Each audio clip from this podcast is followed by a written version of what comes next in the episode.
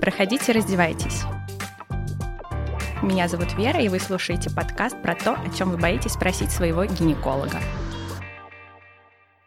Сегодня у нас заключительный эпизод 2021 года, предновогодний, и, как правило, в таких эпизодах подводятся итоги уходящего года. А с этого я и начну. Для меня 2021 год стал таким трамплином в плане личного бренда, если так можно сказать, профессионального роста. Благодаря девочкам из подкаста «Мам, мам, мам» в начале 2021 года появился подкаст «Проходите, раздевайтесь». Огромное спасибо им, огромное спасибо моим слушательницам, которые вдохновляют, которые слушают э, и тем самым дают энергию для развития этого проекта. Потом из подкаста вылилась и страничка в Инстаграме, поэтому те, кто еще не подписан, подписывайтесь подписывайтесь, там можете для себя подчеркнуть полезную информацию. Блог, конечно, еще маленький, он только развивается, но тем не менее он будет вам полезен как минимум еженедельной рубрикой ответов на ваши вопросы. Я отвечаю на все вопросы, которые поступают. Также в 2021 году я сменила место работы. Теперь я принимаю в клинике Огни Олимпа на Белорусской. Помимо этого, важным для меня событием случилось то, что я наконец-таки попала на курсы к Сарине Нюркиной по диагностике заболеваний тазового дна, известной в Инстаграме как Womb Health, один из таких шикарных специалистов по реабилитации тазового дна, и вот для меня это было прям действительно огромным достижением, наконец-таки слетать в Краснодар и перенять ее знания. Поэтому всем тем, у кого есть проблемы с тазовым дном, приходите, будем с вами на практике все это применять, изучать вашу проблему, диагностировать причины дисфункций. Что же хочется пожелать моим слушательницам? В первую очередь, конечно, здоровья, успеха любого личностного, межличностного достижения всех ваших целей. А, ну и, конечно же, найти своего гинеколога, которому бы вы смогли доверять, потому что гинеколог с женщиной это практически на всю жизнь. Важно, чтобы он не просто был врачом, а вашим соратником и во многом другом. В качестве подарка к такому вот новогоднему эпизоду хотелось бы вам подарить, конечно же, в аудиоформате чек-лист, а, чекап того, что необходимо проходить женщине на протяжении ее жизни.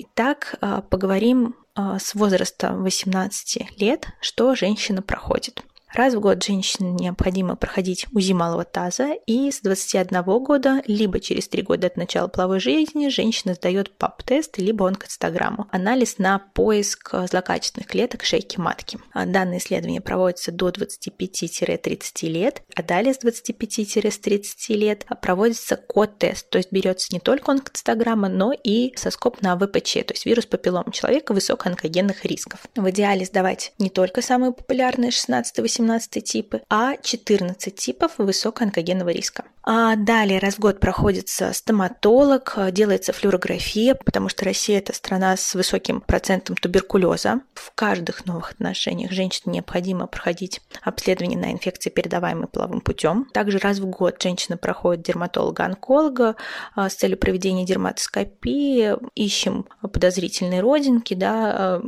смотрим, а нет, обязательно раз в год это делается. Также раз в год контроль артериального давления, уровня глюкозы в крови, общий анализ крови сдается и ферритин. Раз в 5 лет необходимо сдавать кровь э, на липидограмму, то есть холестерин, триглицериды и так далее. По поводу вакцинации в группе от 18 э, до 40 лет необходимо проходить ежегодно вакцинацию от гриппа сезонную раз в 10 лет Эдосель, то есть дифтерия, столбняк нас больше интересует здесь. И в возрасте до 45 лет из групп риска возможно проведение вакцинации от ВПЧ.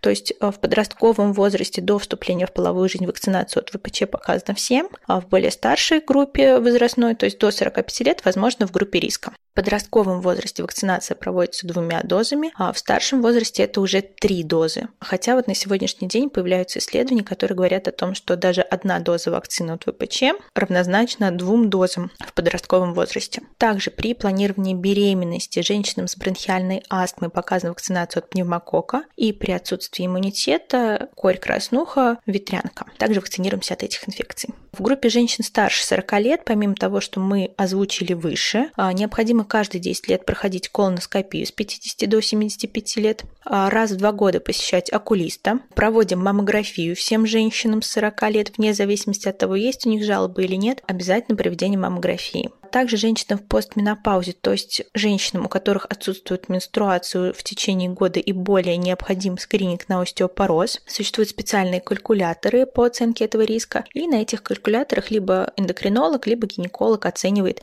риск развития остеопороза. А женщинам, которые курят старше 40 лет, а, необходимо проведение а, КТ органов грудной клетки. Ну и если вы регулярно проходили онкоцитограмму с ВПЧ-тестированием, все результаты были хорошие, замечательные, не было никаких отклонений выявлено, то в 65 лет э, скрининг э, на поиск рака шейки матки можно закончить. А что по поводу вакцинации? Дополнительно проводится в старшей возрастной группе вакцинация против варицелла зостер, и у женщин старше 65 лет показана вакцинация от пневмокока. Хотелось бы отдельно поговорить о носителях BRCA гена. Напомню, что данный ген ответственен за рак молочных желез и яичников. Исследование на этот ген стало достаточно популярным, после того, как Анджелина Джоли удалила себе грудь и яичники с маточными трубами как раз ввиду носительства БРЦ. Что же показано женщинам из данной группы? В возрасте 35-40 лет а, необходимо провести двустороннее удаление придатков, то есть яичников и маточных труб, и в пременопаузе проводится удаление молочных желез. А, возможная тактика ведения таких пациенток с 18 лет необходимо самообследование молочных желез, и с 25 лет ежегодно должен осматривать грудь врач. С 30 лет показано проведение маммографии, то есть проводится гораздо раньше, чем у женщин общей популяции.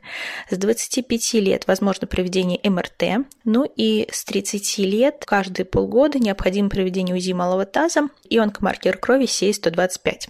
Ну и не забываем о посещении терапевта да, для оценки тоже общего вашего здоровья. В старшей возрастной группе будет добавлено еще и проведение ЭКГ. Надеюсь, данный эпизод был вам полезен. Ставьте свои оценки, пишите комментарии. Если же вдруг вы хотите пройти чекап именно у меня, можно записаться по оставленным ссылкам ко мне на прием. Буду рада вас видеть. Еще раз наступающими праздниками. Берегите себя, любите себя, не забывайте о себе в новом году.